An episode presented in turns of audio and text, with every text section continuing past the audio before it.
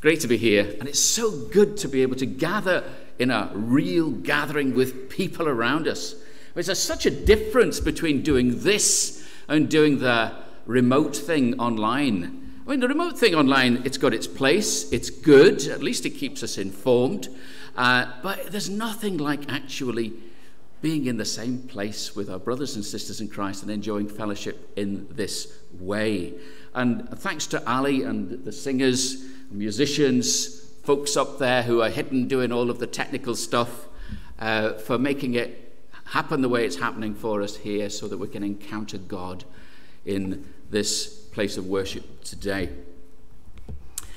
My main theme is cultivating a life for God. Now, I can't see, oh, yes, it's behind me. There we go. I can't see these slide changes, but I'm sure that Paul up there has got all this in hand. Uh, so if it goes wonky, well, hey ho, I won't know that, but uh, I think he'll get it right. So, um, but yes, cultivating a life for God is my is my theme. And if I were to be speaking on a text, it's in 1 Timothy chapter 6 and verse 6, where Paul says, Godliness with contentment is great gain. Oh, now I can see it on the screen in front of me as well. Fantastic. Thanks, Paul. Brilliant. Godliness with contentment is great gain. Now, what is contentment? Well, that's a very contented looking pussycat there, but um, what is contentment? Is it easy to find? Are you content this morning with life or are you struggling with life? It isn't actually a very easy thing to settle into, to really feel satisfied and content in life. Most of us have got to work at it. And Paul had to work at it. He, it took him time to learn to be content. Now, I've got two sides to this sermon. I'm going to speak about the contentment side of it first, and then I'm going to talk, talk about the godliness side of it as well. And readings are in Philippians. First of all, in chapter 4, where you'll see the words on the screen, but if you want to follow in your own Bible, then you can do so. Philippians chapter 4, and from verse 10 to 13. Now, Paul is confined in prison, in house, in, in arrest. He's arrested, but the people are thinking about him and have given him a gift here.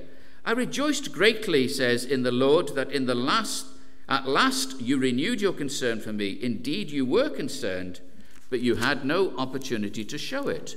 Not that I'm saying this because I am in need, for I have learned in uh, I have learned to be content in whatever the circumstances. I've learned to be content whatever the circumstances. I think the emphasis here is on the word learned. Learn to be content whatever the circumstances. I know what it is to be in need and I know what it is to have plenty. I have learned the secret of being content in any and every situation, whether well fed or hungry, whether living in plenty or in want. I can do all this through him who gives me strength. So it's a funny way of saying thanks for the gift, uh, but it is a thank you. But nevertheless, is saying, actually, whatever the circumstances, through the learning experiences of life, I've come to a place where I'm happy within myself. I think that's what I hear Paul saying in this letter. Now, it's all very well telling ourselves that we should be content, whether we've got plenty or whether we have um, little. But it's not always easy because it's not just about whether we've got enough or whether we haven't got enough. It's about other things as well, depending on the way we're wired. Some of us thrive on achievement, and if we experience failure, it's difficult to be content because that need within ourselves to succeed is not being satisfied. It becomes a learning experience. For those of us who feel that our circumstances all need to be in place for us to feel secure, again, that's another difficult task, a, a difficult adjustment to make when things go wrong in our lives and we think, I don't feel safe any longer. We can lack contentment, as that pussycat is uh, demonstrating to us. But uh, so being content in, in any and every situation is not easy to learn, but it is attainable. That's what the Word of God is telling us if Paul learned it in his walk with God as he cultivated his life for God, then we also can learn incrementally to be content within our circumstances. We can lack contentment, many of us do. Joy Allmond, who's the author, uh, one of the authors at the Billy Graham Evangelistic uh, Association, describes various scenarios in life that illustrate how people might be discontented with their circumstances. She talks about Bill, who works very, very difficult uh, works in a very difficult and under, underappreciated job that barely allows him to make ends meet, while his brother, on the other hand, has a six figure salary because he just happened to be in the right place at the right time. Envy, not content. Kathy and Jim have been trying to become parents for eight years. All of their friends are having their third, third or second children, and they wonder when it's going to be their turn. Michelle is rarely satisfied and easily bored. She's always looking for the next best thing, whether it's houses, cars, clothes, or jobs, and she usually feels the need to be one up on her friends. John thinks he would be better off married to someone else, and Jenny thinks that she would be better off married to someone, period. These are just kind of some illustrations that Joy Allmond raises that illustrate how difficult it can be for us to be content within the circumstances that we're in. But godliness with contentment is great gain, the Word of God tells us. John D. Rockefeller, one of the wealthiest people who ever lived, was asked the question how much money is enough money? Do you know what his answer was? Probably some of you will know what his answer was. Just a little more. He wasn't satisfied with what he'd got, even though he had so much. He coveted wealth. Somehow he was wired in that way and still appears to have been discontented. What is contentment? Well, it helps to look at the original language here. Paul uses a Greek word, autarkeia, which describes, in the way that Paul is using this word, the, the, um, his finding that the necessities of life, the essentials of life only, the necessities of life are sufficient. He finds that within himself. It's interesting looking at the word content because there's another word that is, well, the same word is spelt in exactly the same way, content, we might think has a different meaning. In some ways, these, these two words are very close together. It's the same as fulfilled content and fulfilled. Content is talking about the content of our lives, what is within us. When we are fulfilled, we are filled to the full.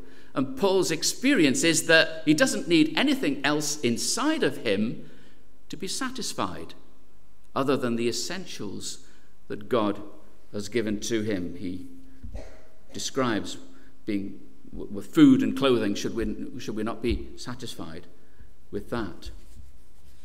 So we can learn to be content.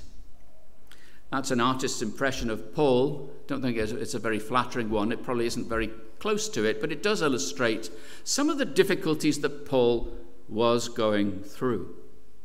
He was imprisoned or un, under house arrest for more than one, uh, in one, on more than one occasion. And this was for preaching the gospel. Uh, but he, he writes about contentment even in adverse circumstances. He experienced injustice. He's arrested. He's beaten almost with an inch of his life. And he's a Roman citizen. And they're not supposed to do that. And when they find out that he's a Roman citizen, they think, we're in trouble here. He doesn't complain. He doesn't report it. Whether it's beatings, hunger, shipwreck, and all the other things that he lists, he doesn't complain. He learned to be content.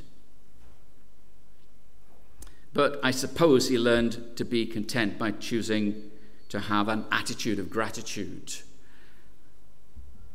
And I think our approach to, to circumstances, the choices that we make in the face of experience, can lead to, uh, lead to the outcome of our experience within them. He focused on what he had rather than what he had not. If you ask Paul, What do you want to do in life? What would make you happy in life? He doesn't say, I want to get rich. I want to go on holiday. I need a bigger house. What's his priority in life? He says, I want to become like Christ. Ah, I think we're moving to the secret here. He says, I want to know Christ. That's the, the one driving force of his life. If, if anything is going to make me even more content, it's knowing Christ and developing my relationship with him, cultivating my life for God, as it were. Paul wrote, But godliness with contentment is great gain. For we brought nothing into the world, and we can take nothing out of it. But if we have food and clothing, we will be content with that. Plato is reported as having said, and I'm sure this is true, to quote Plato this morning the greatest wealth is to live content with little. The greatest wealth is to live content with little. That's the next slide, uh, I believe, there. I want to take, say a little bit about uh, COP26 or uh, the conference, or the 26th Conference of Parties, which undoubtedly you will be aware of, that's taking place in Glasgow. I was thinking uh, about actually preaching on COP26 this morning, but I thought it's a really difficult subject to preach on because you can't actually find a Bible passage that, that uh, you can do an exegesis of that applies directly to the whole issues that are raised uh, in terms of climate change and the way in which we use the resources of, uh, of the planet. But the whole godliness and contentment thing actually does speak into this. Uh, the reason why I wanted to speak about uh, COP26 and the climate change issues is uh, I was thinking of actually of starting off my sermon by telling you about somebody who had just done up their flat. And they'd done it up to a really high standard, and they knew somebody who was actually short of a place to live for a, for a, a, period of time. And so, out of the goodness of their heart, they allowed this person to move into the flat free of charge uh, and to live there for the period that they needed to. And when they went back after six months, they found the whole place trashed uh, soiled carpets, uh, things spilt, kitchen units with dark rings on them where they'd burnt the, the worktops, things broken uh, spaghetti up the walls. The whole thing had been totally trashed. Now, how would you feel about that? Um, well, it's a little bit like that. We're, we're a bit like those tenants. Some theologians talk about the planet being, God made the planet disposable. I do not agree with that. I know that the earth will come to an end, but if something is disposable, you don't treat it, or it will come to an end at some stage, like a car will come to an end. We don't treat it as though it, with, with disrespect, especially if it belongs to someone else. And we have a responsibility as Christians in particular to actually look after the wonderful things that God has made. And if we are contributing to the, the uh, climate change issues, the ends of species, the damage to the environment through the way in which we live, exploiting limited, finite Earth's resources. That's a little bit like the tenant that moves into this wonderful flat uh, out of a, a gift of grace and then lives in such a way that brings it to, to ruin. Now, how does, how does godliness with contentment speak into this? If we are content with simplicity, if we become content with what we have and we're not always seeking something else that will have an impact upon the planet in which we live, perhaps that is a good way to look at things. Now, I find this as difficult as you if you're struggling with it because we have become conditioned to living in such ways, especially those of us who are older, have become conditioned into living in ways which are not environmentally friendly. I like overseas holidays and flying off on a plane. I don't know whether I'm actually ever going to be abroad again.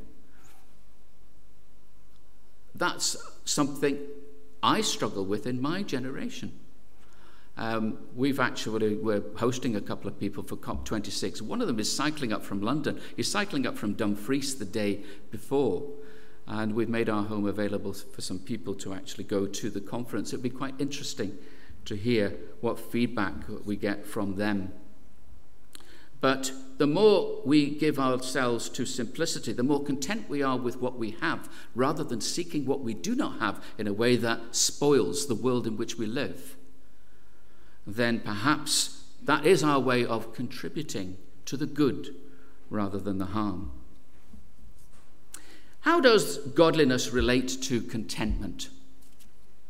Paul, in writing to Timothy, said to him, Train yourself to be godly. For physical training is of some value, but godliness has value for all things, holding promise for both the present life and the life to come. We find that in 1 Timothy chapter 4, 7 to 8. Perhaps we can learn a bit from Paul's testimony in Philippians chapter 3. Let's have a look at the next uh, couple of slides here in Philippians chapter 3 and verse 13 to 14. Philippians 3. Brothers and sisters, he's talking about his walk with God and cultivating his life for God. Brothers and sisters, I do not consider myself yet to have taken hold of it, but one thing I do, forgetting what is behind and straining towards what is ahead. I press on towards the goal to win the prize for which God has called me heavenwards in Christ Jesus. Let's read the whole passage here.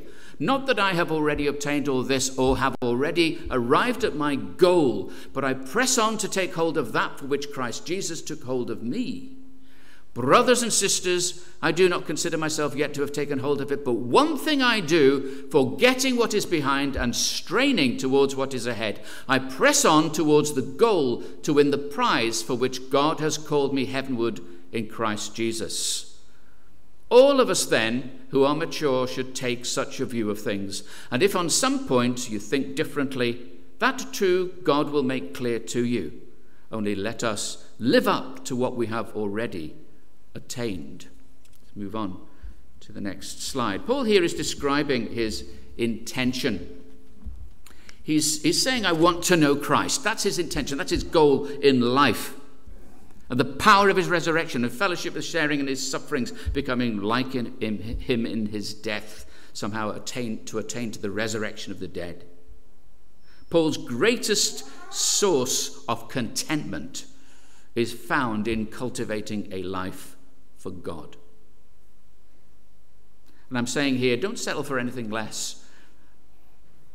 If we're going to follow this example of Paul here, and, and he is uh, following Christ, then don't settle for anything else or any substitute or any, any alternative. He says, I press on to take hold of that for which Christ Jesus took hold of me. And he's aware that he's not actually reached the level of maturity that he would have loved to have attained by this stage in his life. Actually, we never, I don't think we ever do. We just keep on pressing towards that goal of perfection, which we'll never reach, but the more we move towards it, the hopefully, the more like Christ we become. Sadly, the more we move towards it, the more we realize very often how how uh, much we are not like Christ. And that's a reality. I would love to think that it was different. Um, but we are called to be holy. There's an old hymn we used to sing. I don't know whether you still sing it here. Now, none but Christ can satisfy, none other name for me. There's love and life and lasting joy, Christ Jesus found in thee. None but Christ can satisfy. That was written by somebody who knew this truth. There's no satisfaction in anything else. We have a God shaped void in our lives that is only fulfilled in Christ. And we can try and fill it with everything else. We can try and fill it with food. We can try and fill it with possessions. We can try and fill it with achieving things. But even that doesn't satisfy. Boris Becker. You may, some of you may remember watching the teenage marvel Boris Becker winning Wimbledon. I do remember that myself. Uh, and he was the sensation at the time. But uh, he's quoted as saying, and I will quote here, he says, I had won Wimbledon twice before. Once as the youngest player, I was rich. I had all the material possessions I needed. It's the old song of movie stars and pop stars who commit suicide. They have everything, and yet they are so unhappy. I had no inner peace. I was a puppet on a string. Words of someone who'd made it. And I, I recall him saying that when you get to the top, he said, there's nothing there. It pays to spend time with God on a daily basis, having our quiet time at home. And gathering as we are here for worship in this place today, so that we can hear God, respond to God, and look to God for the grace that we need to walk in the footsteps of Christ. We're on a journey. We're on a pilgrimage, brothers and sisters in Christ. We are on a pilgrimage towards the, the celestial city, as, as uh, John Bunyan writes in Pilgrim's Progress. And the more we move towards that goal, the more we will become like Christ. Focus on the one thing. He says, There's the one thing I do. One thing I do. What's the one thing he does? It's the one thing he tells Timothy to do train yourself to be godly. Train yourself to be godly. There's great value in devoting ourselves to the one thing. Because when we devote to the one thing, we can excel in it.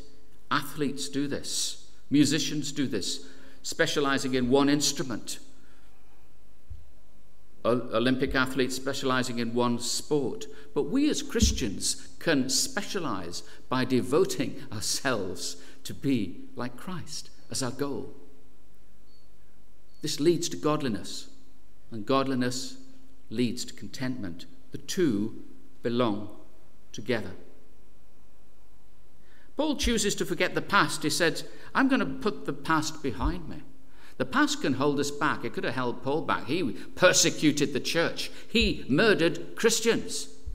Oh, he could have had his head in, in his hands and, and thought, well, there's no way that God is ever going to bless a ministry in my life, in my hands because of the things that I have done, if he was listening too much to the tempter speaking in his ear, rather than remembering the cross of Christ and his sins forgiven and the new life that he had entered into, where the, the new had come and the old had gone. He'd caused a lot of pain. And he's faced with a choice. Does he dwell on the past mistakes or does he think about moving forward? He puts the past behind him and he goes on in the grace of God. And just like Paul, we might have regrets. But we've got a choice to make. Do we live in the past and think about all the, all the regrets, or do we look to the cross and remember that God chooses not to remember against us our sins? Jeremiah 31, verse 34 I will forgive their iniquity, and their sin I will remember no more. Wonderful truth. Isaiah 43, 25 I, even I, am the one who wipes out your transgression for my own sake, and I will not remember your sins. That means I will not remember your sins against you. It doesn't mean that God forgets like God's got a bad memory. He doesn't remember these things against us.